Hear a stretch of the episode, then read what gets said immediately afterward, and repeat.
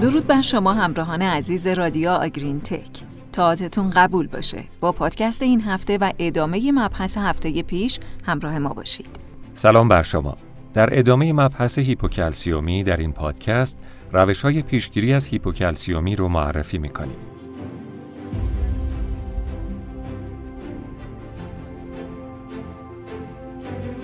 در طول دوره انتقال، گاوها از دوره قبل از زایش که نیازشون به کلسیم پایینه به سرعت همونطور که زایمان می‌کنن و شیر تولید می‌کنن به دوره منتقل میشن که نیاز به کلسیوم خیلی بالاست.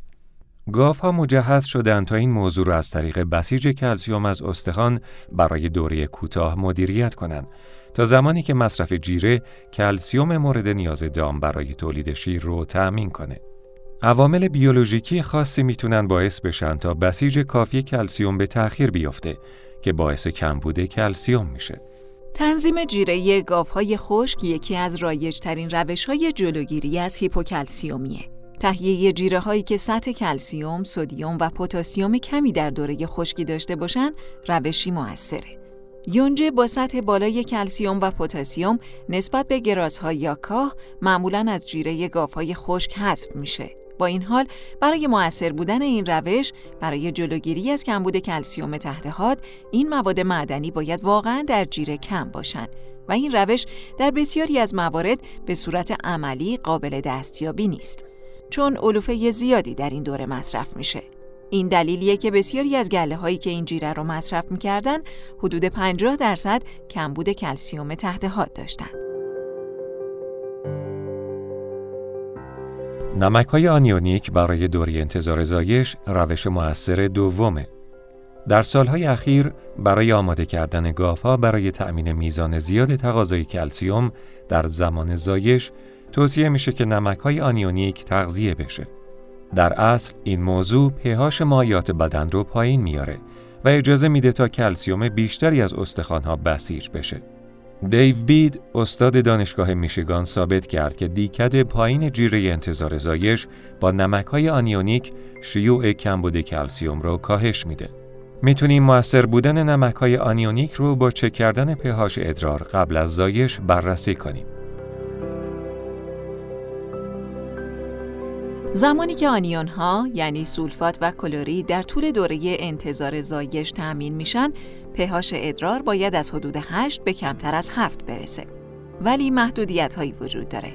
نمک های آنیونیک هزینه جیره رو بالا می‌برن.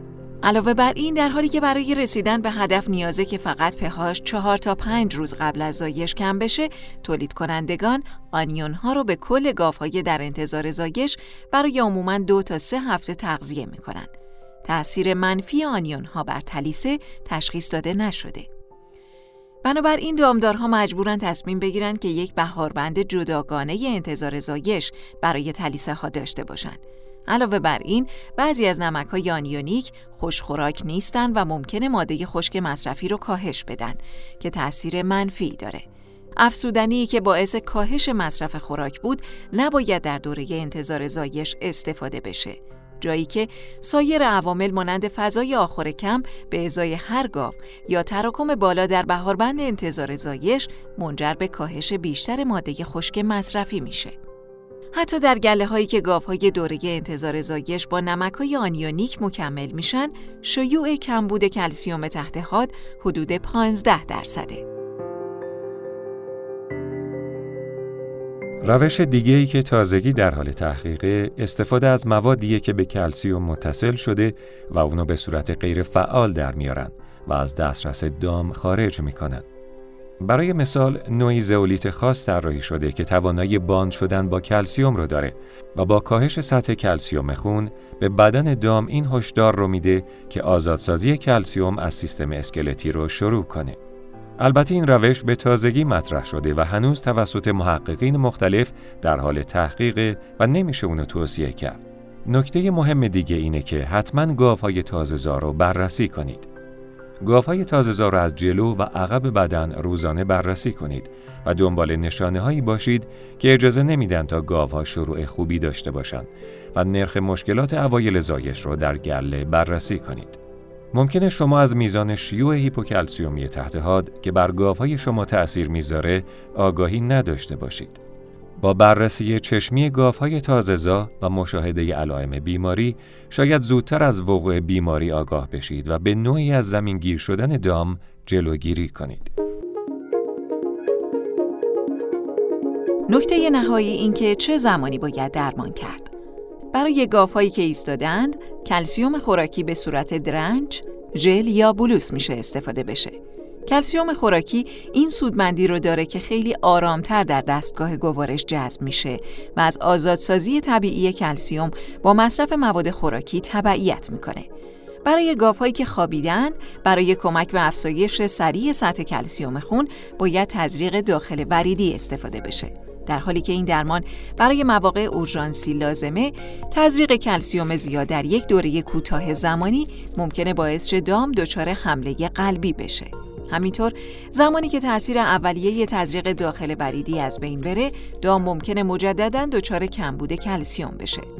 برای جلوگیری از این موضوع بعد از تزریق داخل بریدی از یه روش خوراکی کلسیوم در چند ساعت بعد استفاده کنید تا کمک کنه که با کلسیوم خروجی از بدن تعادل ایجاد کنه.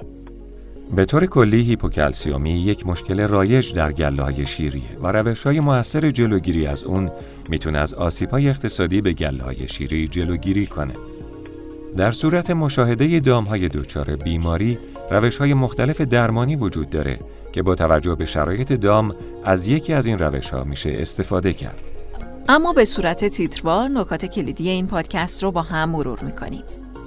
ها از دوره قبل از زایش که نیازشون به کلسیوم پایینه به سرعت همونطور که زایمان می‌کنن و شیر تولید می‌کنن به دوره ای منتقل میشن که نیاز به کلسیوم خیلی بالاست.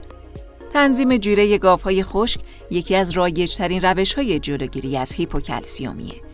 تهیه جیره هایی که سطح کلسیم، سدیم و پتاسیم اندکی در دوره خشکی داشته باشن روشی مؤثره. با این حال این روش در بسیاری از موارد به صورت عملی قابل دستیابی نیست چون علوفه زیادی در دوره انتظار زایش مصرف میشه.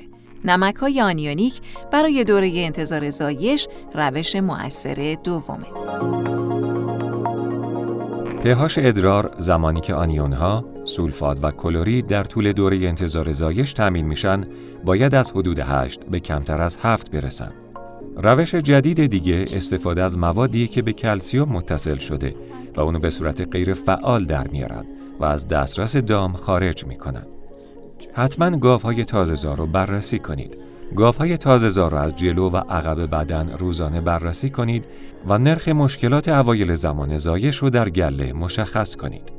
برای درمان گاوهایی که ایستادن، کلسیوم خوراکی به صورت درنج، ژل یا بلوس می‌تونه استفاده بشه. و برای درمان گاوهایی که خوابیدن برای کمک به افزایش سریع سطح کلسیوم خون باید تزریق